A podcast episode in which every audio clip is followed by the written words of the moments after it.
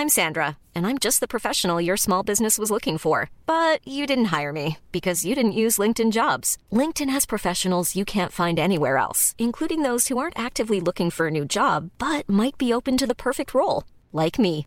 In a given month, over 70% of LinkedIn users don't visit other leading job sites. So if you're not looking on LinkedIn, you'll miss out on great candidates like Sandra. Start hiring professionals like a professional. Post your free job on linkedin.com/people today. Hi, I'm Daniel, founder of Pretty Litter. Cats and cat owners deserve better than any old-fashioned litter. That's why I teamed up with scientists and veterinarians to create Pretty Litter. Its innovative crystal formula has superior odor control and weighs up to 80% less than clay litter. Pretty Litter even monitors health by changing colors to help detect early signs of potential illness. It's the world's smartest kitty litter. Go to prettylitter.com and use code ACAST for 20% off your first order and a free cat toy. Terms and conditions apply. See site for details.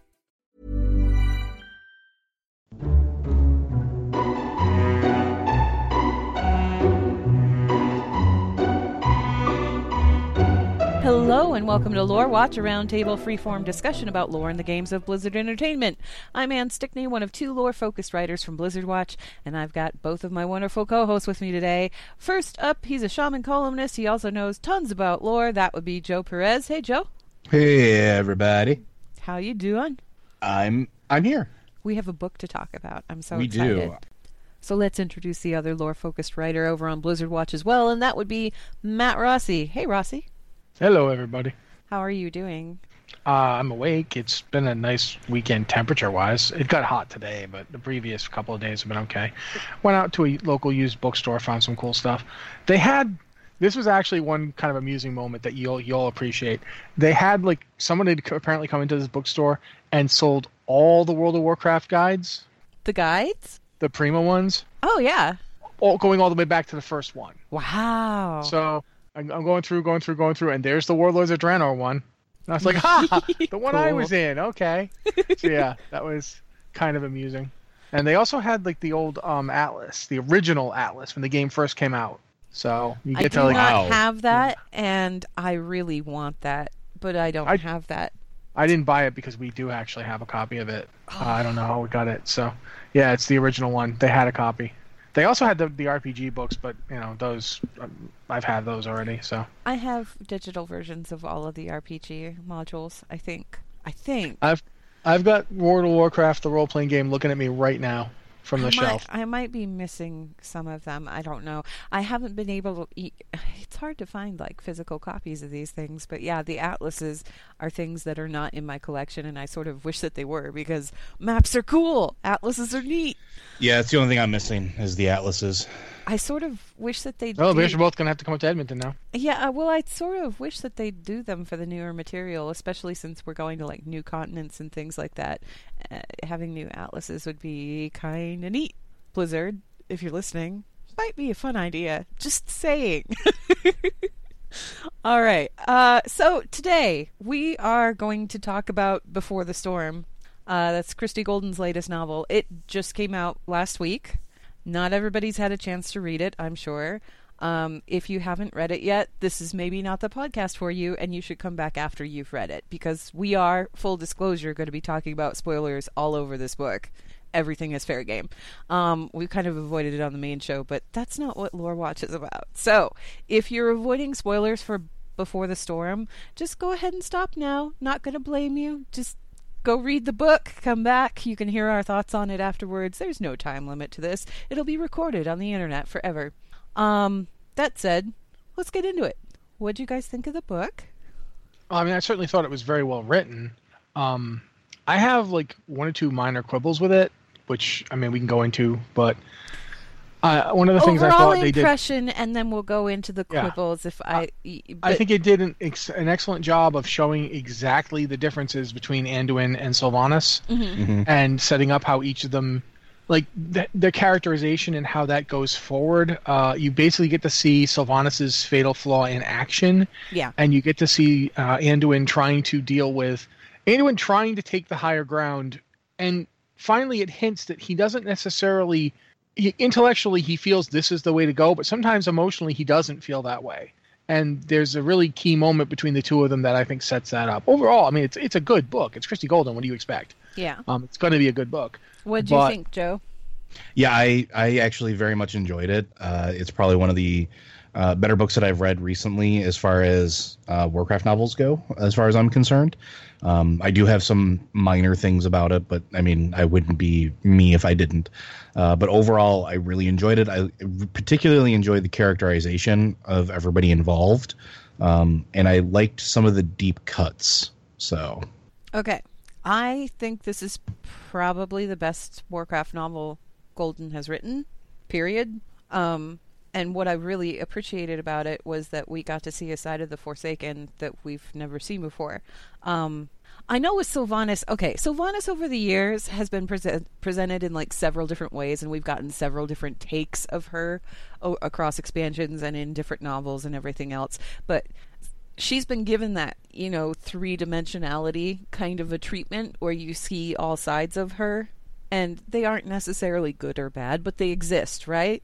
But the forsaken have always been kind of cookie cutter. Like they're just shy of being an outright sort of caricature. Like oh i don't know the gnomes are right? Where it's like if you're a forsaken and you're doing forsaken quests everything is evil and dark and grim and despairing and there's just there's it's this relentless onslaught of that. And we just got that one dimension in game. There were hints of other sides in there. Um, i don't know if you guys remember there used to be this quest in hillsbrad foothills um, from Tarren Mill, where you were sent to go take care of some traitors, quote unquote traitors, to the Forsaken that had gone to speak to humans that were just outside the ruins of Dalaran. Do you guys remember this? With the Yeah. blood Very shards? vaguely, yeah. with the blood shards. Well, when you go there and you end up killing the traitors and you kill everybody else, you get um, a journal that is dropped by one of the NPCs. And in the journal, it details that these guys weren't trying to do anything terrible. They were just worried about what was going on and they didn't necessarily trust Sylvanas or think that she was up to good things.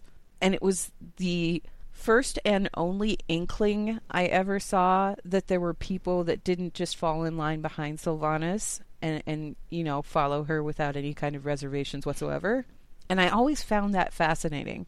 That quest never went anywhere. After it was over with, all you were left with was a sense of, ah, what did I do? And then you never heard anything about it again, which didn't sit quite right for, with me. But oh well, that's that's that's how it goes. But what we got in before the storm here is those people, the people that don't necessarily follow the same kind of reasoning as Sylvanas. We got to see that kind of brought to the fore here, and see a different side of unlife after death, if you want to call it that, I guess. Um, and I really appreciated that. Like, I really appreciated that. Um, it wasn't just Sylvanas getting the 3D treatment here, it was the entirety of the Forsaken as a race. Well, for that matter, I mean, you can kind of flip it around a bit in that you see that the, the people of Stormwind, who in many places are not just of Stormwind, many of them are refugees from Lordaeron, uh, they have mixed feelings about the Forsaken as well. It isn't Yeah. just burn, burn all the monsters. Uh, a lot of them feel that way, um, but at least some of them are like, you know, w- w- I can go talk to my my father or I can go talk to my children. Yeah, they're they're different now, but I can still talk to them. There are some humans make, willing to reach out across that gap, and some of them are willing to reach out across that gap to an extreme degree. Um, so there was that was an interesting part of the book. Uh, we we're, we're, we're like we're totally okay with spoilers here, right? Yeah. We're- that's Yep. the, the Calia Menethil subplot. Um, I honestly felt like it needed more. Quite frankly, like I liked what we got, but I wanted to see more of it. Uh, I this is my my major problem with this book is that this book had about twice as much stuff in it than it had time to cover. Um, this is like my main feeling. The, the the main letdown I had was that this book could easily have been twice as long and covered all the stuff it was trying to cover.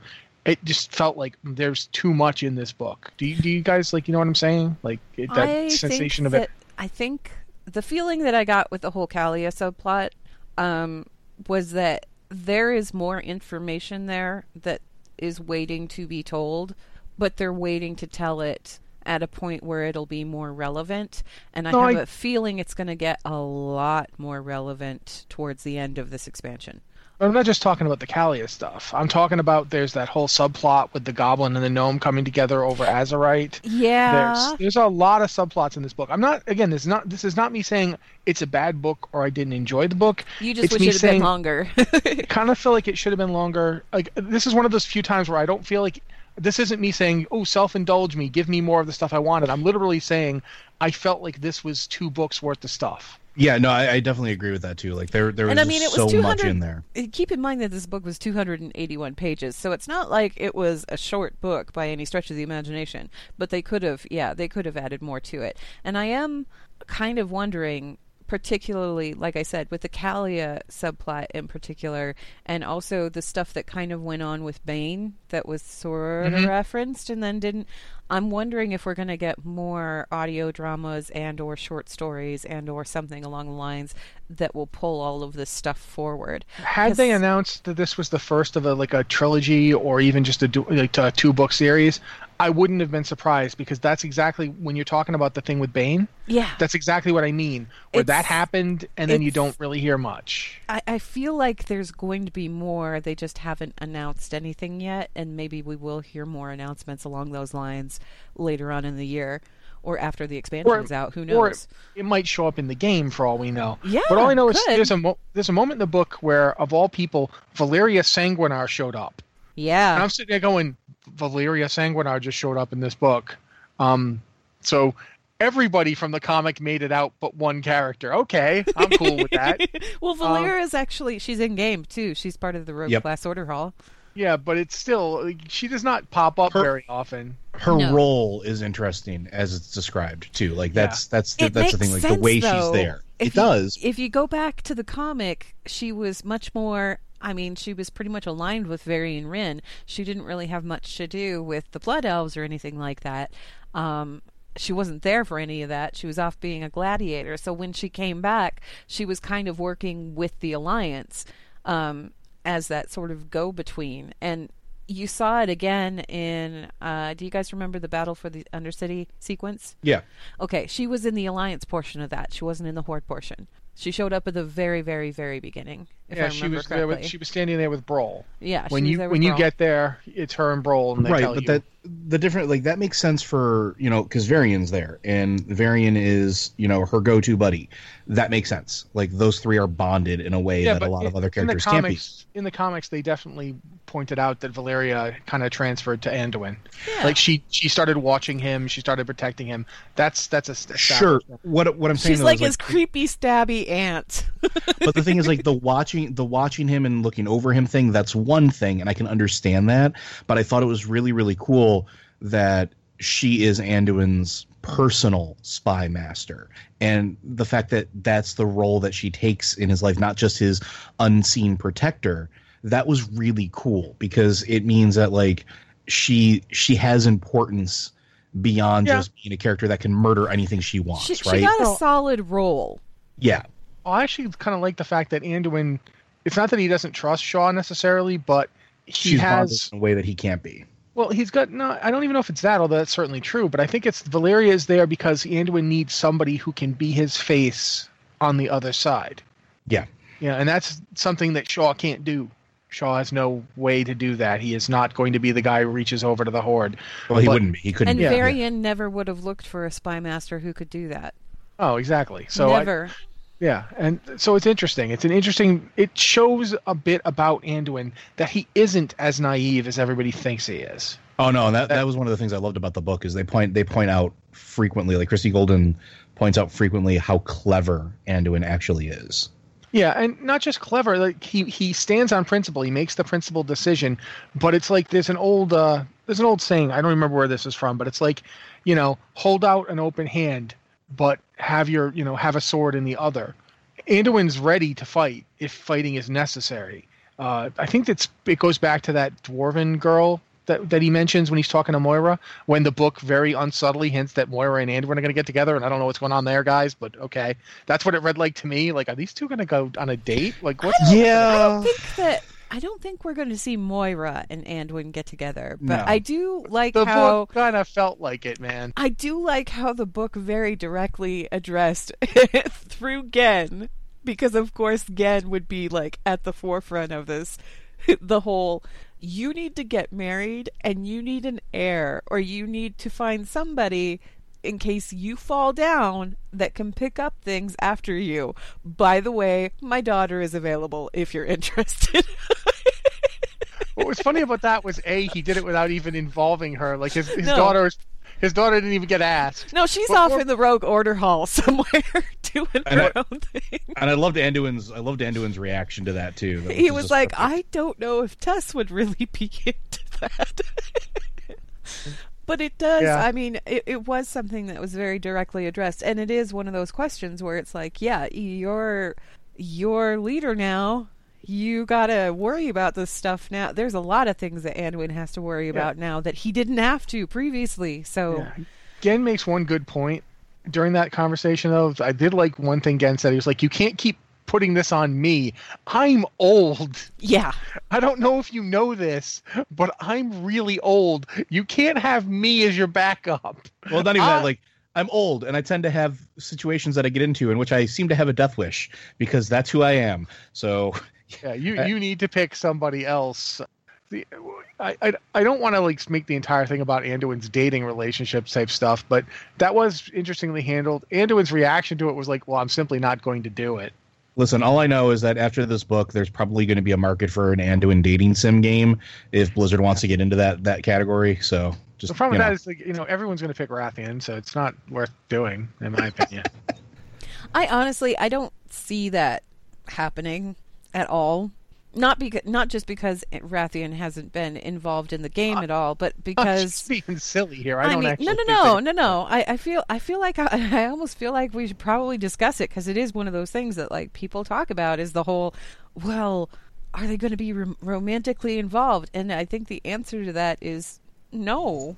I mean, if you read War Crimes, you get a very clear picture of their relationship in War Crimes, and it's not a romantic relationship. It's a relationship between two people who are kind of in a similar situation of sorts. They both have fathers, and neither one of them is really certain whether or not they want to step up afterwards. Because there's this lengthy discussion between the two of them where Anduin is talking about being king and how it's all kind of overwhelming and all this other stuff. And Wrathion's like, well, you know, we could just fly away, go out, see the world. You don't have to stick around. because that's what Wrathion did, you know?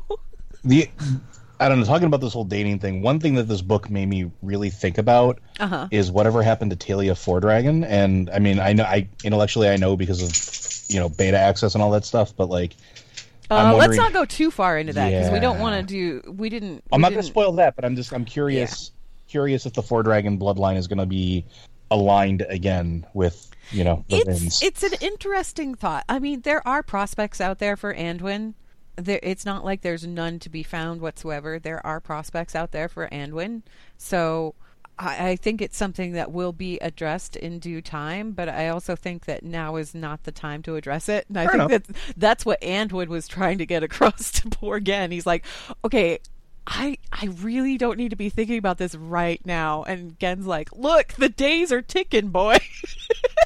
What, uh, another thing that happened though in the book that I feel like has nothing to do with Anduin getting a girlfriend or whatever. Yeah. Uh, but there's one bit that happens with Jaina that I felt like we should mention. Oh yeah, we finally got a little bit, tiny bit of resolution to the whole "Where has Jane Hell, Proudmoore been?" thing. Um, now keep in mind that in terms of timeline, as far as this goes, this book takes place before the Jaina comic. What we see in the Jaina comic is what happens after Before the Storm. Yeah, this book is like literally. You, it actually the scene where you see Anduin and Sylvanas and their After Legion cinematics, those scenes happen in this book. Yeah. So it ties into the game. right it there. ties into the game really well. That was the other thing that I kind of appreciated was that there were all these subtle ties to things that had been already going on in the game and it pulled it all together without being like super overwhelming. It was just very elegantly done, I guess. Um so it wasn't so much uh, this book is a totally separate thing. It was here are events that are going on while all this other stuff is going on, and th- they kind of wove that together re- really well um, in the context of the book. What was I saying? We were talking about Jaina. Jaina, yes, you were talking about Jaina. Okay, well, Jaina shows up and we have a brief scene with her and Kalecgos, which I'm pretty sure they're not dating anymore. Okay, that that felt an awful lot like we're not dating anymore. It felt like a goodbye. That was Yeah. the long distance breakup. That was the look, we're going to be apart for like way long time. It's not that I don't care about you or love you or anything like that. It's just that like I'm not going to see you cuz well, it's already been x amount of time since the last time we really had anything, you know, meaningful. So see you around? Like that's what it felt like to me. Yeah, it was. It, it, it definitely felt like an end to that. Uh, for one thing, we're not probably not going to see a lot of Dalaran in the next expansion, whereas we're going to see a lot of Jaina. So that makes a certain amount of sense. But I, what I liked was just getting to see that she's been doing things. Um, somewhere out there in the world, while everything else was going on, every so often a bunch of demons would have a very bad day when they would run into Jaina Proudmoore. Um, because if everything I've seen in the beta, Jaina Proudmoore is terrifying to, to run into. Jaina Proudmoore is terrifying enough to run into that if you could you could be the the like chief magician of an ancient immortal race of magic users who've been living in a bubble for like 10,000 years and have kept all their arcane wisdom and you're still scared of her cuz she'll wipe you out. And so, I mean, yeah. I recently went through and did the whole dominance offensive chain all over again on an alt just because, just for funsies. And I forgot how downright terrifying Jaina is during the whole Purge of Dalaran sequence. Like when Yeah. you see her come around the corner with those water elementals, you run. You run fast. because she's not messing around. Um, and that's, yeah, Jaina's a force to be reckoned with. And I think that despite her and Kalecgos being very much interested in each other, she knows, she's very certain that she's going down a completely different path. And she doesn't know how to get off of that path or if she can even get off of that path. And I think that's what a lot of that conversation was about was just Yeah. we're going in two vastly different directions and i know that you want me to behave you know you want me to see the world in a certain way but i don't and i can't and i don't know if i'm ever going to be able to so this right here probably isn't healthy to try and maintain right now. And there was very much a sense that, yeah, she still cares for him and he still obviously very much cares for her, but circumstances being what they are, it's just not going to work. There's also a sense that one of the things I liked about it was that Jaina feels very much like it's not that she doesn't know if she can get off it, she doesn't want to. She doesn't want to work with the Horde. She No. doesn't trust them, and she's not going to change her mind. She's seen too much. She's done too much. This isn't going to change. Uh, she is not going to believe that the Horde can be trusted. It just is not going to happen. And I like that for whether whatever or not you think she's right, I like that she's not just she's not a, a, a- piece of like you know she's not a tree to be blown around whatever way you want her she's decided and she's going to stick with it i like that about it too it was nice to see her basically saying you know i can be i can be reasonable and, and caring and all that stuff and still hold on to this belief so i, I liked I, I thought that scene was good it just unfortunately it's kind of like i kind of now i want there to be a Jaina Proudmoore book what, but we're not going to get that because we're doing this other book okay it could have been Joe, any thoughts on Jaina and Kalecgos? I, I th- the only thing I really say is I think it it the everything played out the way it needed to. Like it it felt I I hesitate to say it felt right, but the way that it was described, the way that everything went and, and sort of occurred, it felt like that was sort of the natural continuation of that story, right? Um, and I and, and I'm okay with that. Like I may not like it. I may you know I may have wanted them to have a happily uh, happily ever after, but the reality is that's not the world that they live in, and they both know it. And and so what occurred? Okay, I'm okay with it. There's an element of realism here that I appreciate. And I know that's a really funny statement when you're talking about a woman who's in love with a dragon and vice versa. but when you step back from that aspect of it and just look at it like two people in a relationship, sometimes things don't work out. Sometimes things just don't work out. And there it, it there doesn't have to be a happily ever after and there doesn't have to be a wave the magic wand. Oh, my entire worldview has suddenly been changed and the world is okay again. No, that's not how the world works. It's kind of a hard road trying to figure out what you believe in. And Jaina spent the majority of her life believing in one thing and then got shown in one really horrifying moment that maybe all of that stuff that she was believing in was wrong. Like completely, utterly, horribly wrong. And she's still kind of processing that. It's not the stuff that happened in Theramore, that's not the kind of thing that you have happen and then you, you, you just sort of you know brush it off or forget about it or all of a sudden you feel better again. That was like her whole world that came crashing down around her, and she's still not over it, and she's probably never going to be over it because that's not something that is easily recovered from. So I, I, I kind of really appreciated this scene because I one of the things War Crimes was a really great book, don't get me wrong, but the way that Jaina and Kalecgos, their relationship was handled in that book, didn't really, I didn't care for it. Because it, it felt like, I don't know, it just, it felt like that whole let's wave a magic wand and all of a sudden you feel better. I don't, I don't, I didn't care for it. This, this, the, the stuff in Before the Storm, that's more of what I expected, if that makes sense. Yeah, it actually makes me think about something about Sylvanas and that. Oh yeah, let's see... talk about Sylvanas yeah. because she's in this book too. yeah, Sylvanas is all over this book. Oh um, boy. One of the things I remember saying when I first when I first read it is, uh, I think I even said this in Your Lore. Sylvanas's major issue is that she cannot separate herself from the Forsaken. If something happened to her, it'll happen to the Forsaken. If she believes something, then it's good for the Forsaken. If she wants to do something, that's the thing the Forsaken should do. And this book is the first time you get to see her running into the idea that the Forsaken, as free will, as free will um, undead, might want to do things she doesn't want. Mm-hmm. And how does she deal with that? She doesn't deal with it like a petty tyrant. She doesn't say, "Well, you're going to do what I want" and stamp her feet. She starts manipulating them. Well, she's um, a tactician. Yeah, and it, it's just interesting to watch how she does it. One of the one of the things that I think we're going to have to talk about the comic here because it kind of ties in. Yeah, go ahead. When she when, when the Windrunner comic is basically the story of her reuniting with her two sisters. It's the three of them, and each of them has changed. Each of them has had a different life. And this holds over from War Crimes too, the bit with Vereesa. When Jane, when Jana, sorry, when Sylvanas and Vereesa were like talking during War Crimes, one of the descriptions I always liked was that the idea of the, the familial love felt like a phantom limb to Sylvanas. Like it shouldn't be there, but it is. Mm-hmm. She doesn't want to feel it, but she does. And the only way she could think of to deal with it would, was to kill her sister, and not just kill her and walk away, but to kill her and then raise her as Forsaken. Then there'd be nothing stopping them from being together, because that's how the only way she can understand. The only way a living person and one of the, the Forsaken can possibly have a relationship is if they're both Forsaken. Like the living person has to die and become forsaken. That's the entire plot Sylvanas has going on in this book.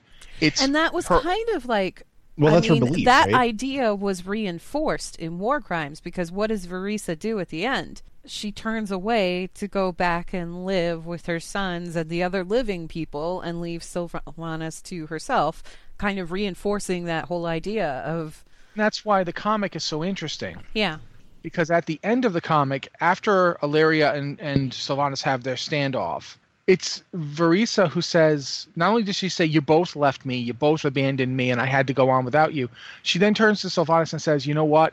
I shouldn't have just sent you a letter. That was wrong of me.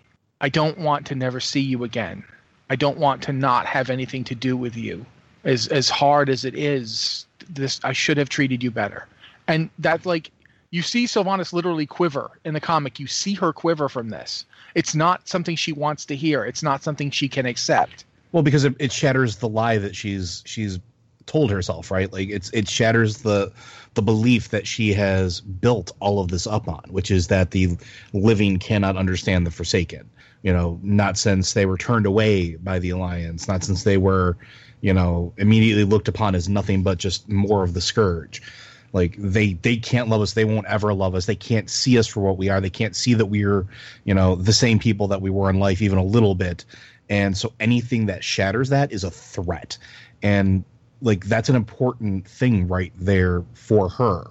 Because for like we we we talk about how maniacal she is a lot. And I'm, I'm general we and how you know tactical and manipulative and how much of like a general she is. But this book really highlights that all of that is based around the insecurity of that one thought Let's that- um Joe, go ahead and finish. I was just gonna say, like, I, find that fascinating because it gives her more emotional depth that, uh, which comes in line with everything we've been seeing over the last few years. Okay. Um, I'm going to jump to an email real quick because we do have an email that's asking uh, r- what we're talking about right now. So um, let's just go ahead and bring that up. Uh, this one is from Germ who says, Hello, Watchers. I read the book and I know you're tackling it this week, so maybe you'll already tackle this issue. Well, we are, kind of. Sylvanas didn't have a lot of book time. A lot of folks I talk to call her the new Garrosh, but I love how it seems her wrath towards her own people comes from the fact that she considers herself rejected by her family, while these were accepted by her family. Thoughts? Uh, I think it's a little more complicated than that, but the basic idea is Sylvanas is doing to to the Forsaken what she can't bear to do to herself.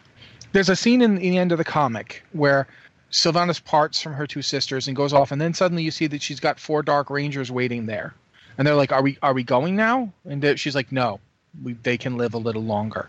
Sylvanas can't make herself kill her sisters. She can't cut that part of herself out. She wishes she could. She wants to, but she can't. That's again the phantom limb thing.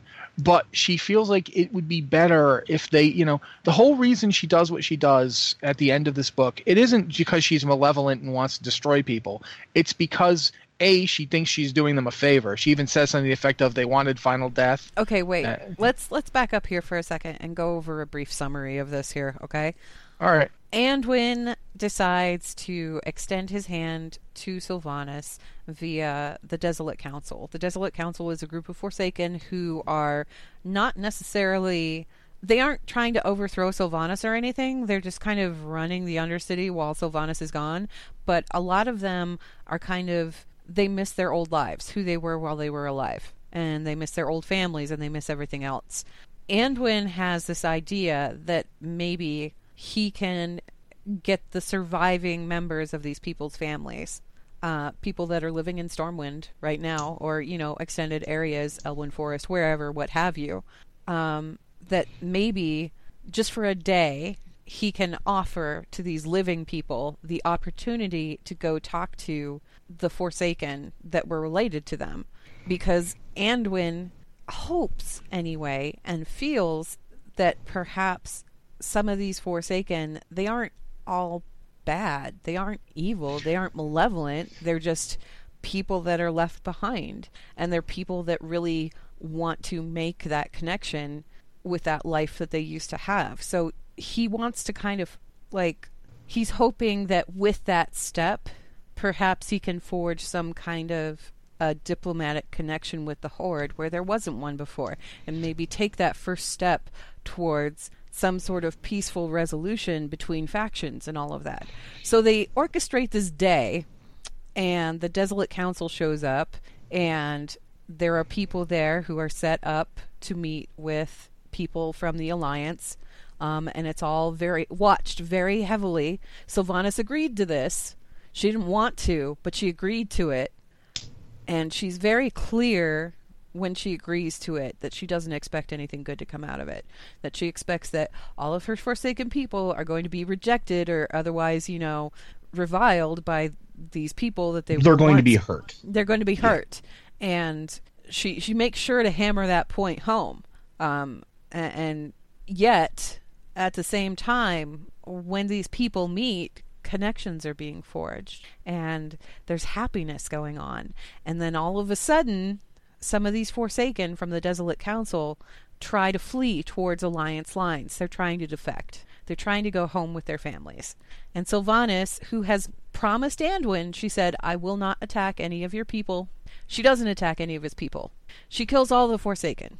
She kills all of the desolate council including the people that weren't necessarily trying to defect or anything that were just she kills everybody who was involved with the event everybody not- forsaken who was involved with the event mm. Not quite. Almost Yeah, she- everyone. There's The- one She- group she allows to live. one Anybody group. who was rejected. Anybody by the- who was rejected gets to come back.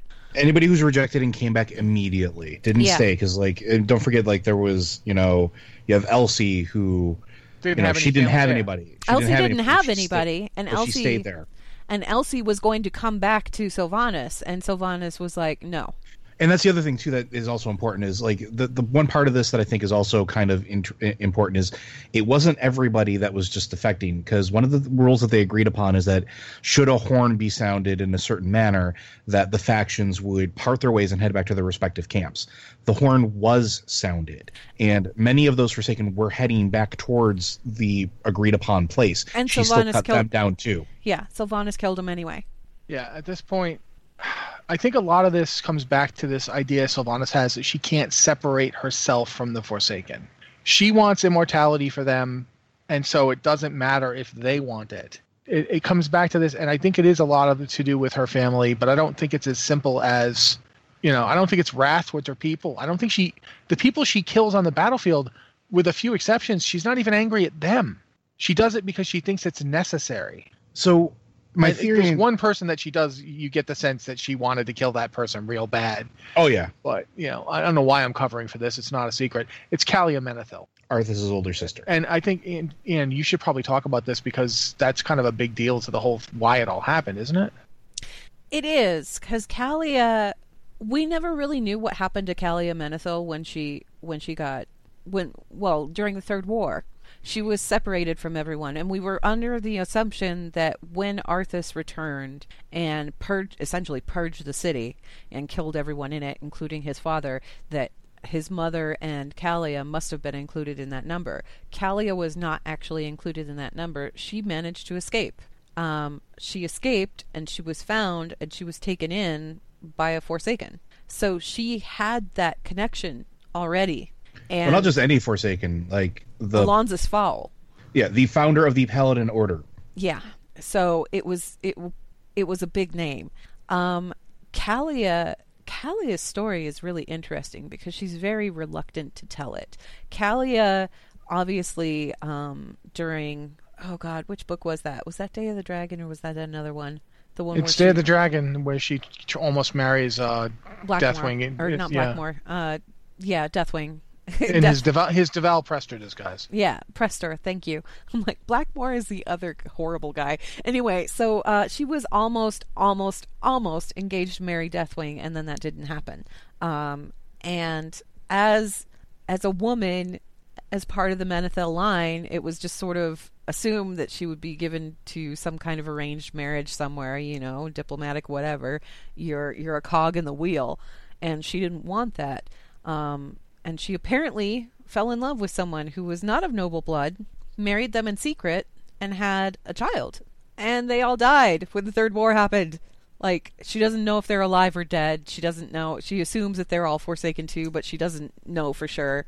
And she has no connection with them anymore. But she does know, just through her interactions with Faol, that the Forsaken are not all evil or to be feared or anything. They are still very much inside human, some of them more than others, and they would like to rekindle those old connections. So it was Kalia that kind of fostered this idea to begin with, and Anduin was really on board with it because it sounded like an excellent idea.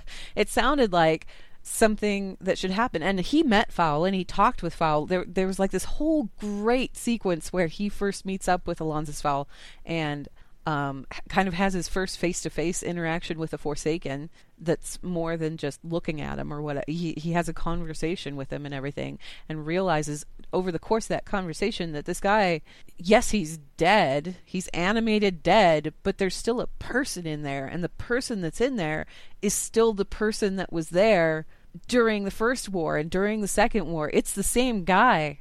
His fate may have taken him down an unexpected path, but that's that's who he is. So Calia being alive means that she is the sole living heir to Lordaeron, pretty much. Um, she went to this whole meeting between the Desolate Council and the members of the Alliance. Um, she went in disguise. She didn't tell anyone who she was. She had her hood up at the time. Um, and she was going to, you know, she wanted to be there with Faol and help facilitate this kind of thing because she knew how to interact with the Forsaken. She'd been doing it for years.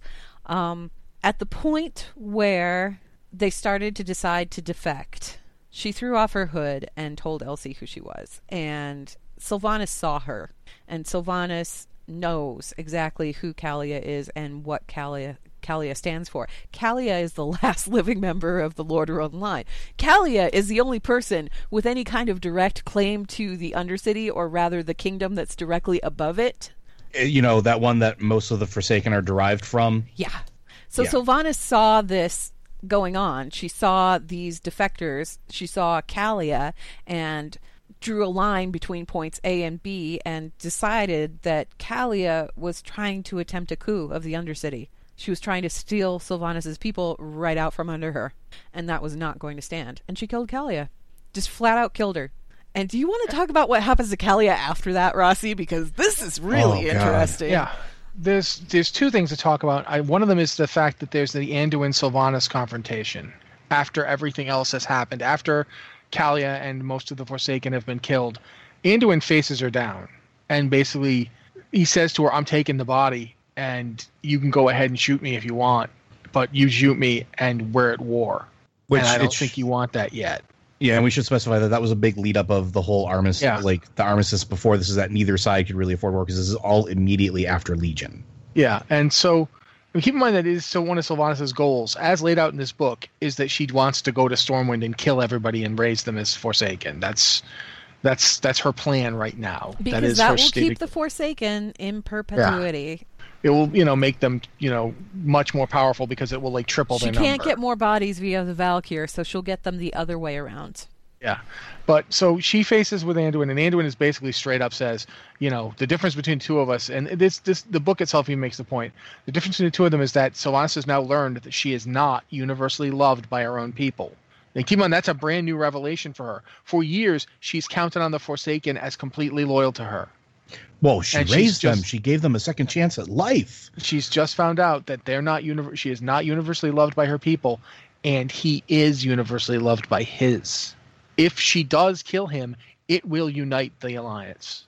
And it may even fracture some of the her hold on the Forsaken as well. Yeah. It might not just fracture her hold on the to Forsaken. mention the Horde, because Bane is brought Bane, up yep. in this book, and Sylvanas very clearly makes the point to Bane. She says, I know you've been talking to Anduin, and I could have you tried for treason, and I won't have you tried for treason if you cut off all contact immediately. And Bane does. He's regretful, but he does. Imagine if Anduin winds up dead at her hands, what Bane would do. Mm. Yeah, there's there's a lot going on there. That's the first part. The second part though is what happens after Calia dies, because Anduin t- reclaims her body, basically tells Sylvanas straight up, "Shoot me in the back if you want," and turns and ru- and leaves. with Drops the his shield too, like drops Yeah. his holy shield. Like, go ahead, shoot me in the back.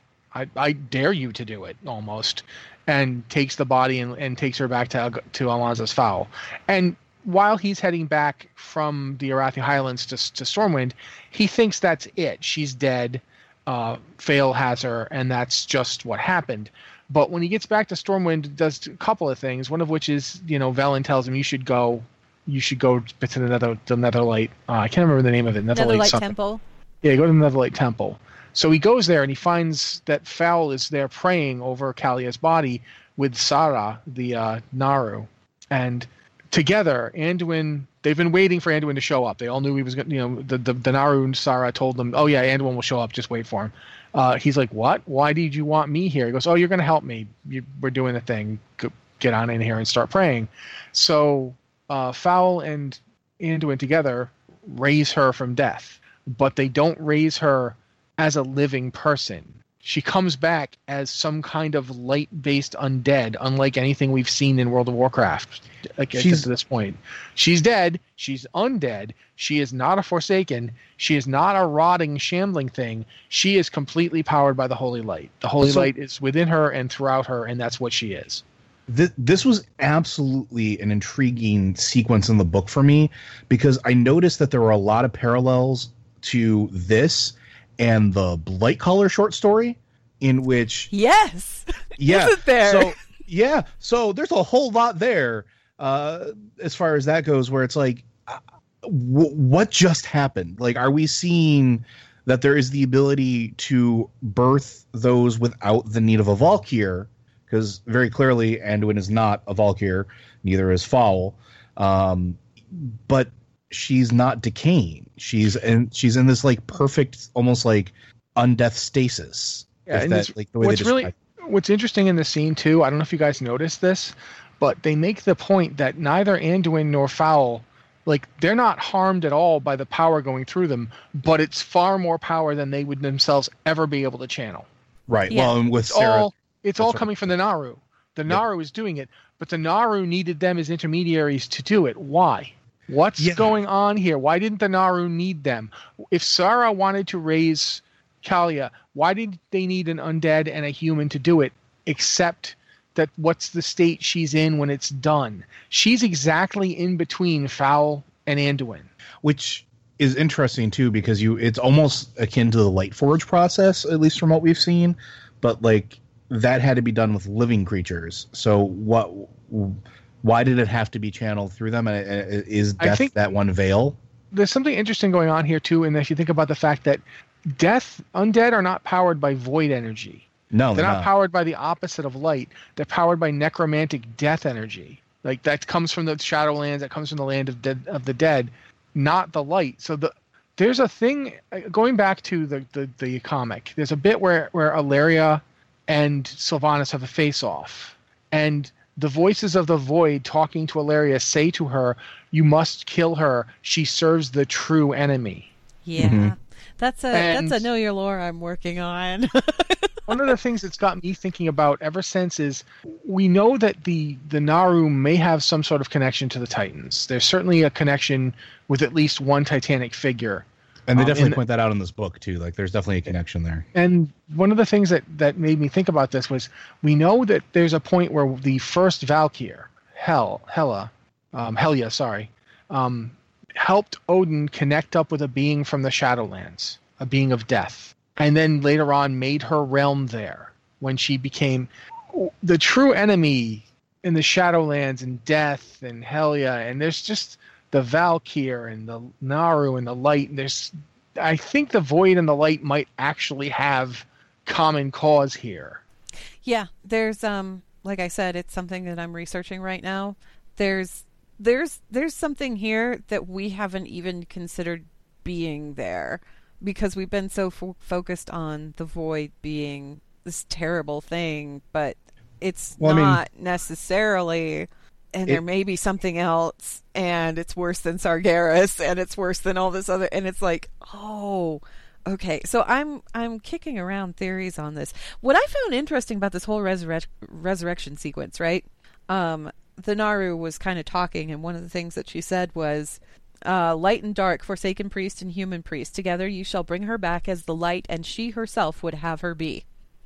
And Anduin said it's said in the book that Anduin didn't understand what the Naaru meant by those words, and he also suspected that Faol didn't either.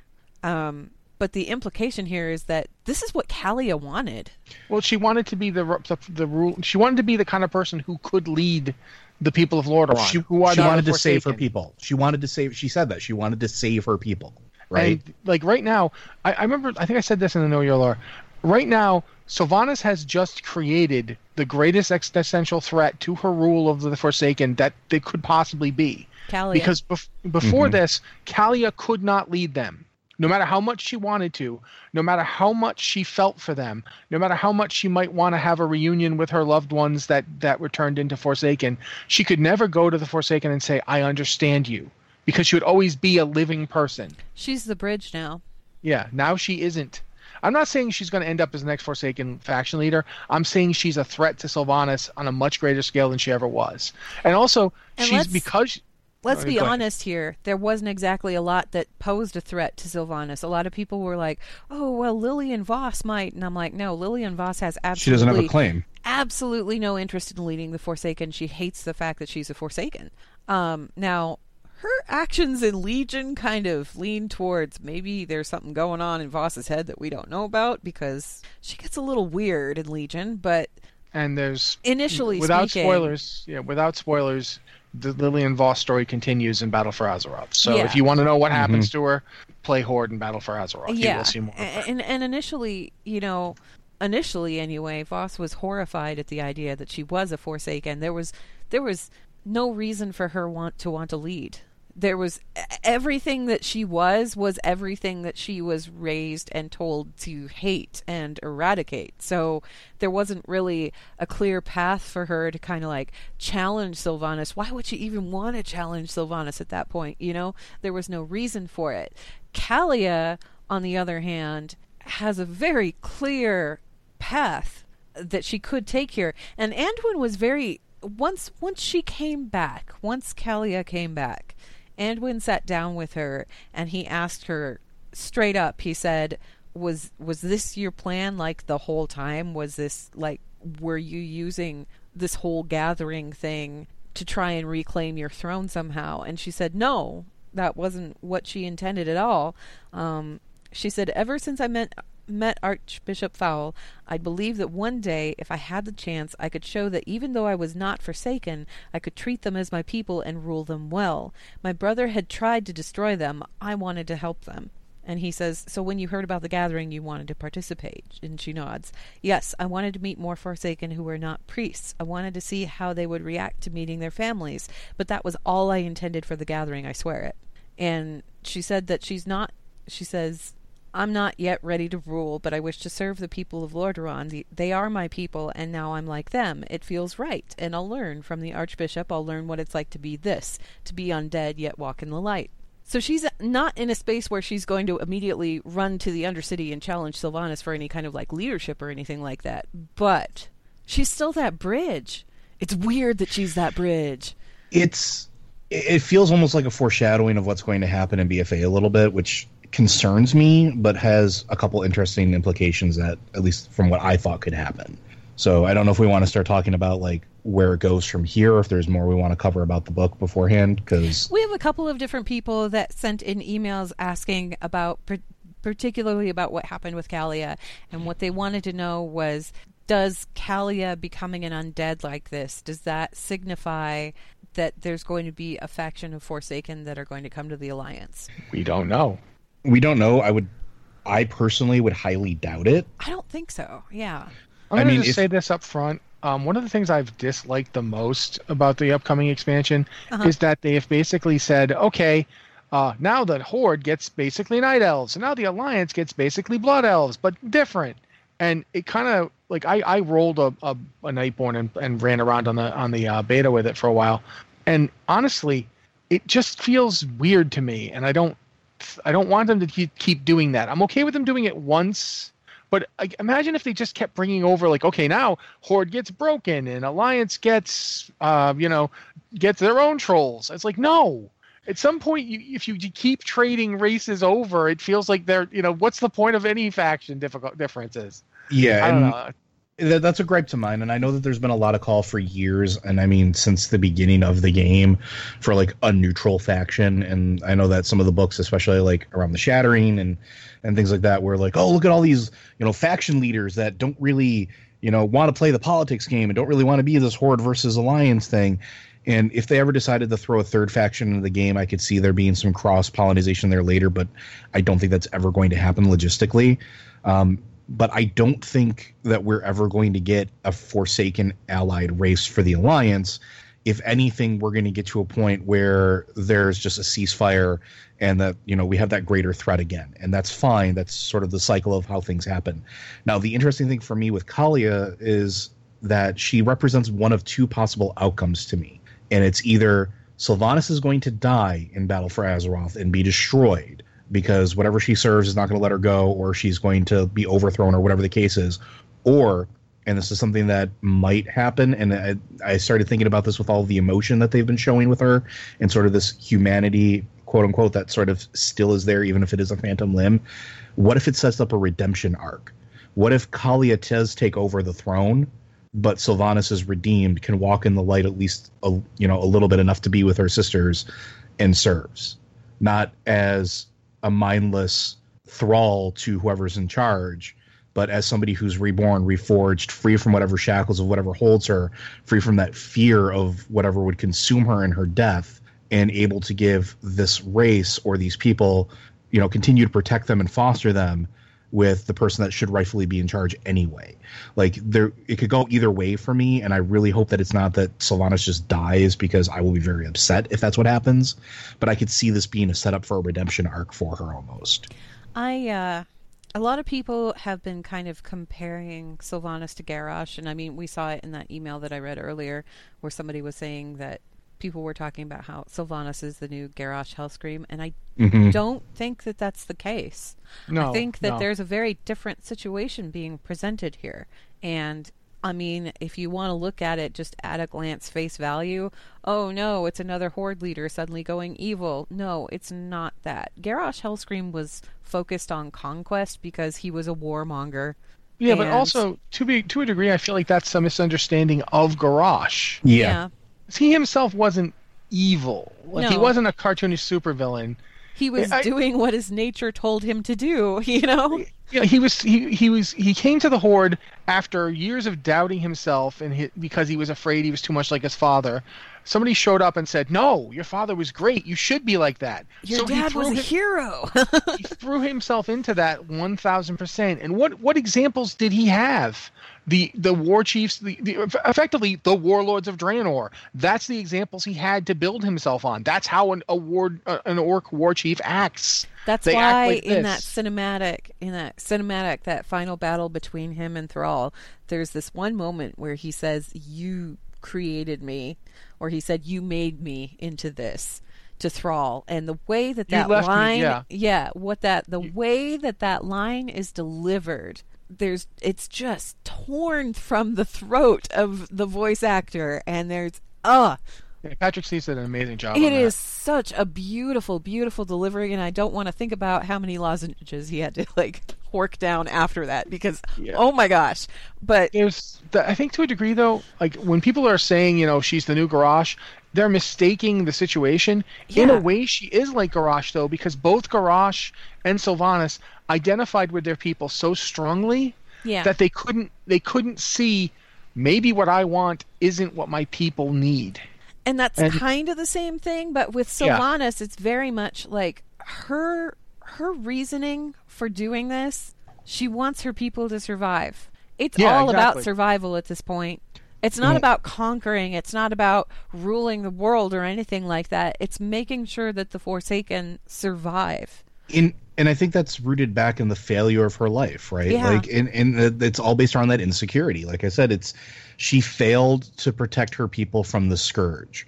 She failed to, you know, really do anything for a meaningful amount of time until you know she finally was able to break free, and even then, it wasn't entirely unassisted, right? Like this is this insecurity that she's going to fail again, and I think that's what it is. I think that's for me where a lot of it stems from. It's We're we're running over on time a little bit. Um, I I don't know if you guys have places that you want to be, but I want to address at least one more email here, if that's okay, go for it. before we wrap up. Um, this one is from Kima, who's a human hunter on Norgannon, who says, and I'm I'm summarizing this because it was a really lengthy email. They said, "Hello, lore watchers. Greetings from Sao Paulo, Brazil. I've just gone through the audio version of Before the Storm, and even though I love the book, I missed a connection between the story and Battle for Azeroth. There's no mention of any of the pre." Pre-events for Battle for Azeroth, all the stuff that people have been talking about with like Teldrassil and the Battle for Lordaeron and all of that, right? Um, as I said, if you take War Crimes, for example, it starts immediately after the end of Mists of Pandaria and ends with Garrosh traveling to alternate Draenor, which clearly ties into Warlords of Draenor. So am I missing something? Is there something in Before the Storm that links to Battle for Azeroth that I didn't notice? Yes. Okay. So let's go mean- ahead and talk about this. Rossi, go ahead. Well, it's the Azerite for one thing. Uh, the book basically, if you the bit with where Magni shows up and goes to talk to both the Horde and the Alliance, and the whole thing about the Azerite and the Azerite mining, this is all directly. It links the very end of Legion where we see stuff going on in Silithus with the Horde, the Horde mining stuff and the Alliance like watching them. That's linked straight to what's going to be going on in Battle for Azeroth. Everything that happens in Battle for Azeroth is about the Azerite. Like everything the Horde does is because the Azerite makes Sylvanas believe, okay, if we let them have any of this, they'll destroy us. We got to keep all of it. And it's the Alliance responding with, well, if that's the way it's going to be, then we're going to get as much of it as we can. It, it, that's the, the Azerite is the big linkage. No, we don't see any of the stuff from the beta because this all takes place. This is why they're on a war footing. This is why Sylvanas decides I have to risk this. It's why there's that animosity there immediately after Legion is over with. Yeah, this is the this was the chance again and again and again we see this. This was the chance for the Horde and Alliance to possibly actually work together, and it gets ruined partially because of the personalities of the people involved. I'm just going to straight up lay this one on Sylvanas. Yeah, Sylvanas Yeah. is not in a good place mentally. For one thing, her being war chief is not a good job for her. I, I honestly feel like it's not just a question of her not knowing how to to lead other races. She doesn't want to. It This isn't a job she wanted. she took it because she didn't part. have a choice. Okay, here's the fun part. Let's just pause that for a moment and let's let's just backtrack, rewind, zip. Okay, go back to the moment Sylvanas was named war chief. yeah. I was We I was literally going to bring this up. we have Vol'jin sitting on the throne, and he says that the Loa have been speaking to him, and they whispered a name, and it's her. And she's the one who has to take up that mantle. And in that cinematic, Sylvanas does not move. She's standing stock still in shock as they take Vol'jin's body away. Time passes. A significant amount of time passes, and Sylvanas doesn't move because she's so taken aback by what has just happened here. This wasn't a position that she signed up for. And one of the things that I've always wondered was why did they say her? Why her? Why was her name mentioned? I Why, why would it be her? that. And then for me, my logical conclusion was well, if you want vengeance for Vol'jin's death, who's better at vengeance than Sylvanas Windrunner? Nobody. So maybe that's got part. That's you know part of it. But then, as all of this started happening, and as I read this book, I started thinking, what Loa were were telling this to Vol'jin? Yeah, Which Loa were speaking to Vol'jin? Who was he talking to? Who are they in charge of? What is that the Loa of? Was that Bwonsamdi? yeah. was that who was that? So that's my. I have a working theory about that, and I, I don't want to talk, go too deep into it, mm-hmm. but because it involves potential spoilers for the game. But yeah.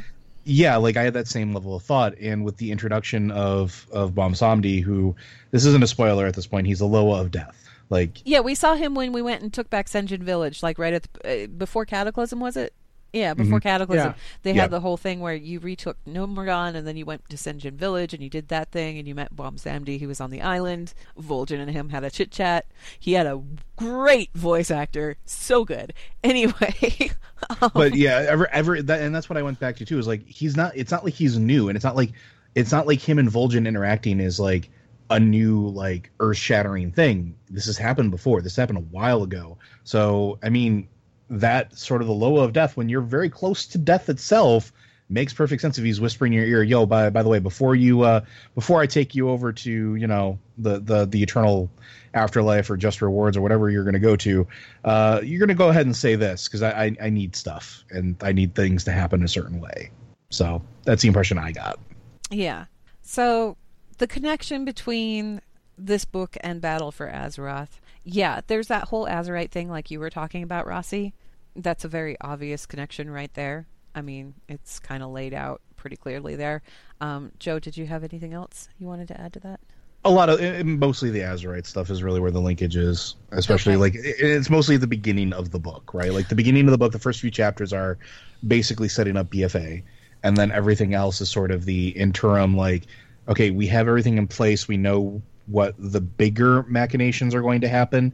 Now it's time to focus on the smaller pieces of it and the people that are going to be sort of at the center point of it. What are they doing? And it worked really well for me in that regard for for that and so I, I think that it's there you just have to look in the first like six chapters seven chapters and that's where like the main meat Yeah. of it is I'm going This to, isn't. Oh, go ahead. Sorry. I'm going to take a slightly different tact with this, actually. Um, the Azerite, the Azerite is an obvious link here, but I think that the not quite obvious link here is Anduin, Anduin in Legion, Anduin was made king. Just like straight up, here you go, kid, your dad's dead. Jump into that role, have fun. And then we didn't see him for the majority of that expansion. We saw him at the tail end of it if you played an Alliance player. If you haven't gone to the Broken Shore and done the quest chain with the locket that you find off the coast, if you're Alliance, go do that because that's a really important question. Um, and it kind of lets you know what kind of space Anduin has been living in throughout the entirety of Legion but what we didn't know and we never really discovered in Legion was what kind of leader is Anduin going to be. And I'm going to talk about that in Know Your Lore tomorrow. But um, beyond that, what we're seeing in this book here is Anduin coming to terms with being a leader and how to interact with everybody else. Not just the Horde, but the Alliance like how to interact with the various leaders of the alliance with the with you know Tyrande with with with with Genn, with everybody. Um, he doesn't have a lot of experience. So he's just trying things out right now. And the one thing that we've known about Anduin since he was a little kid, and even as we've watched him grow up, because we have, we, when we started playing World of Warcraft, he was 10 years old. He was 10 years old sitting in Stormwind's throne room um, with a couple of advisors who were kind of leading but he was king of Stormwind, and I'm kind of air quoting here, um, interim until his dad came back. We've watched him grow up, and one thing that we've always, always, always known about Anduin is that he's been the biggest proponent for peace. He's been all about diplomacy, and even when Jaina, even when Jaina fell by the wayside, Anduin was still for it. Throughout, throughout Mists of Pandaria, he didn't get involved in that whole war thing and he wasn't interested in that whole war thing he was interested in helping the pandaren and trying to make sure that things didn't fall apart and in war crimes he was the one that reached out to Garrosh. He like he deliberately went to Garrosh in his cell and tried to talk to him and tried to understand him. And he's been this beacon of of peace and unity. And the biggest question coming out of Legion is with Anduin Wrynn as leader of Stormwind, does that mean all of a sudden we're all going to go on that journey of happy, fun peace times? You know, are, are we all going to follow him into this whole? Is he going to lead us happily skipping through the fields to this land of diplomacy, of idyllic whatever resolution? Or is he going to be the leader that we need him to be? Because we're going into a war between factions. And he in his lifetime has not demonstrated that he's the kind of leader that can handle that necessarily. In this book, it the little lion has learned to roar. It takes care of that issue immediately because what is the first thing Anduin tries to do? He tries to reach out his hand because we know he's going to do that. We know he's going to do that. That's the first thing he's going to do is he's going to try and reach out his hand and and offer some kind of peaceful resolution. And over the course of this book, it's made very clear that that tactic is not going to work. At which point, Anduin needs to think of something else.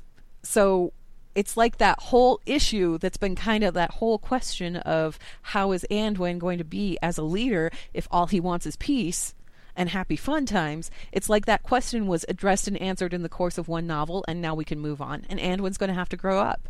Yeah, and there's actually an interesting bit. Uh, if you want to see how he goes from the Anduin that we last really saw in Legion, you know, yeah. going a first walk, to the Anduin we see in the opening cinematic, who is basically leading an army up to Lordaeron. How do we get from there to there?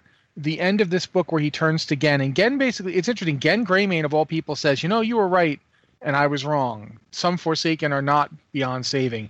Anduin turns to him and basically says, Yes, but Sylvanas is. Yeah. And that is not something that 16 year old Anduin would have said. No, the end of this book is a very, very, very clear declaration that Anduin understands exactly what and who he's dealing with, and that this little happy fun time thing that he'd been chasing around when he was a kid, it's not going to be something as simple as having a bunch of people meet in a field and hug. That's not going to work. It's going to take more than that. And there are people that are standing in his way and will continue to stand in his way. And he realizes it. He knows it. Um, I think it's kind of fascinating because this book, like I said, I really loved this book because it, a lot of it was Anduin's journey through that and coming to terms with that. And then there was also these themes of immortality that kind of um, resonated in the book because Sylvanas is essentially looking for some kind of functional immortality for her people. That's what she wants for the Forsaken.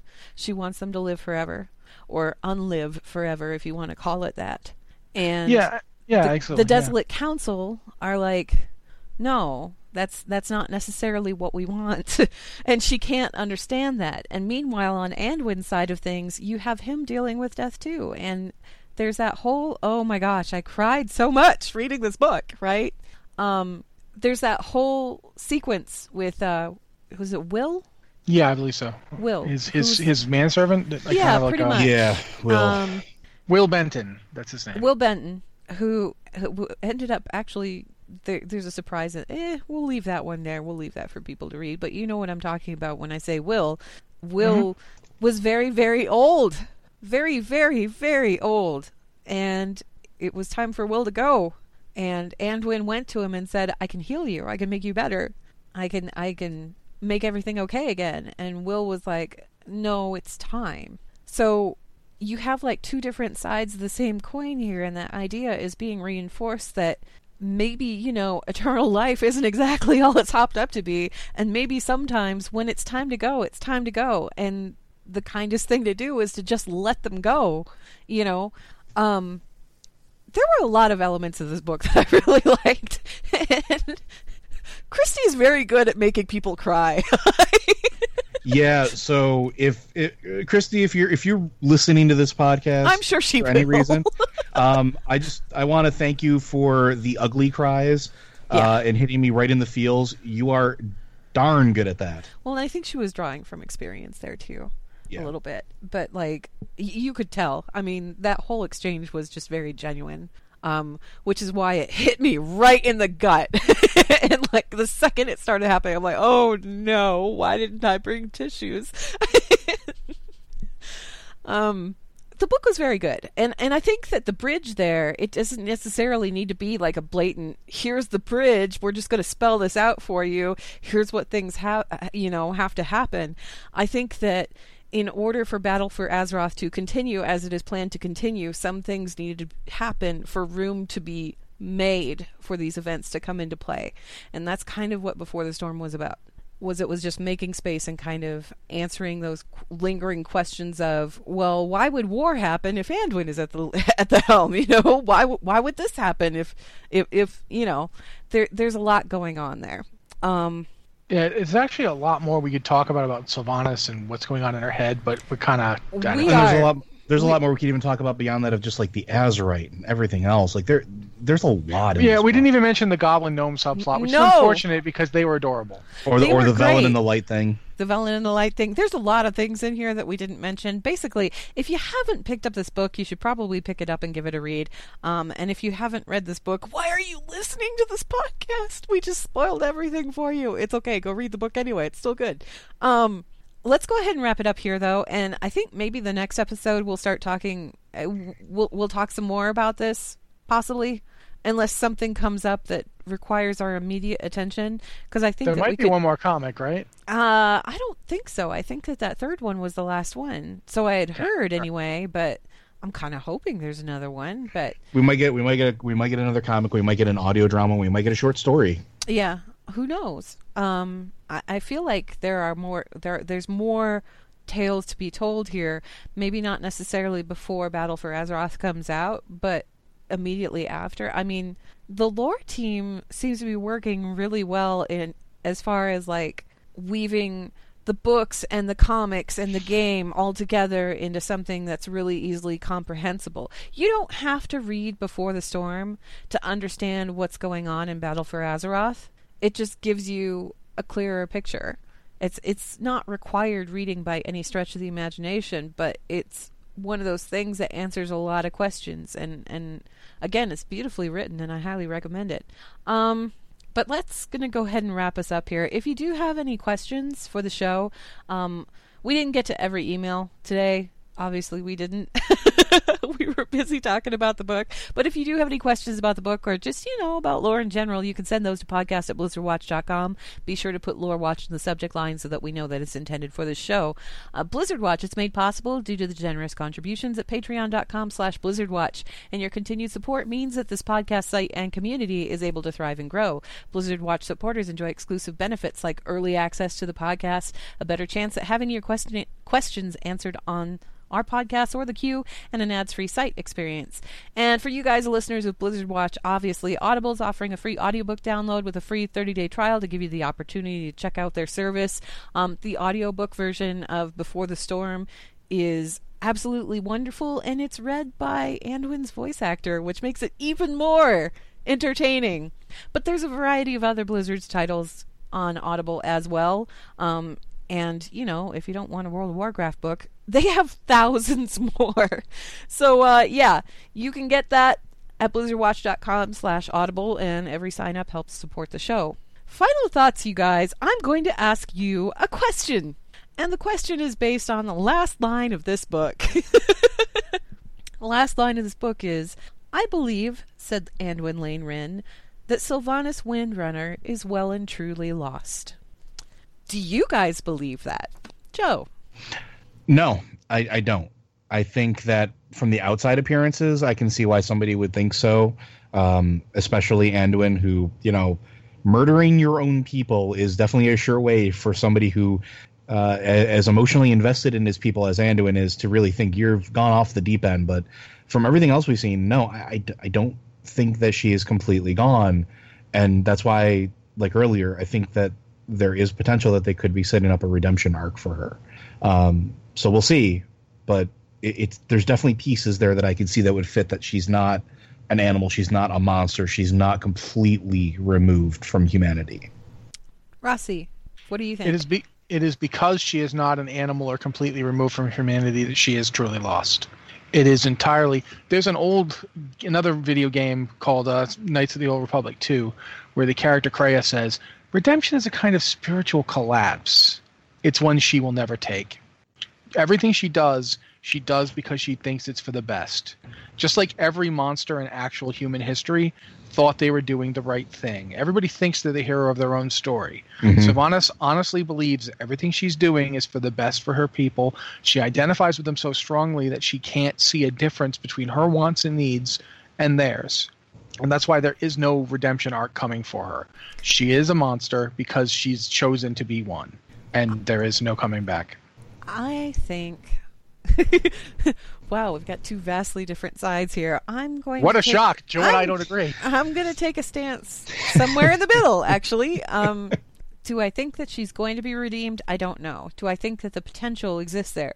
Yes, but it would take a lot, and I mean a lot. There would have to be a very significant event for that to occur, and it's not a meeting of minds between humanity and the Forsaken. Sylvanas was an elf. She doesn't care about humanity in particular. She cares about the Forsaken. She has things that she herself cares about um, on a personal level. As in his, she'd never admit it, but she does have things that she cares about on a personal level. And I feel like it would have to be something super drastic to warrant that kind of a redemption arc. I think it's possible, but it would take a lot. Um, but anyway, that wraps us up. Sorry it was a super long episode, although I'm pretty sure that none of you care and you wish that we would talk on for six hours at a time. but we're not going to because we have things to go to. So uh, thank you guys very much for listening, and we will see you again in two weeks.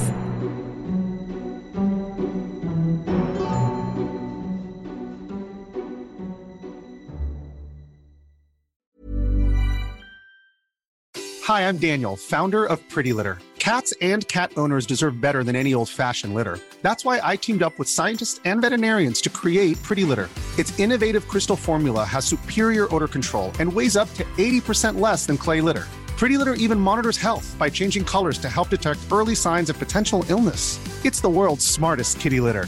Go to prettylitter.com and use code ACAST for 20% off your first order and a free cat toy. Terms and conditions apply. See site for details.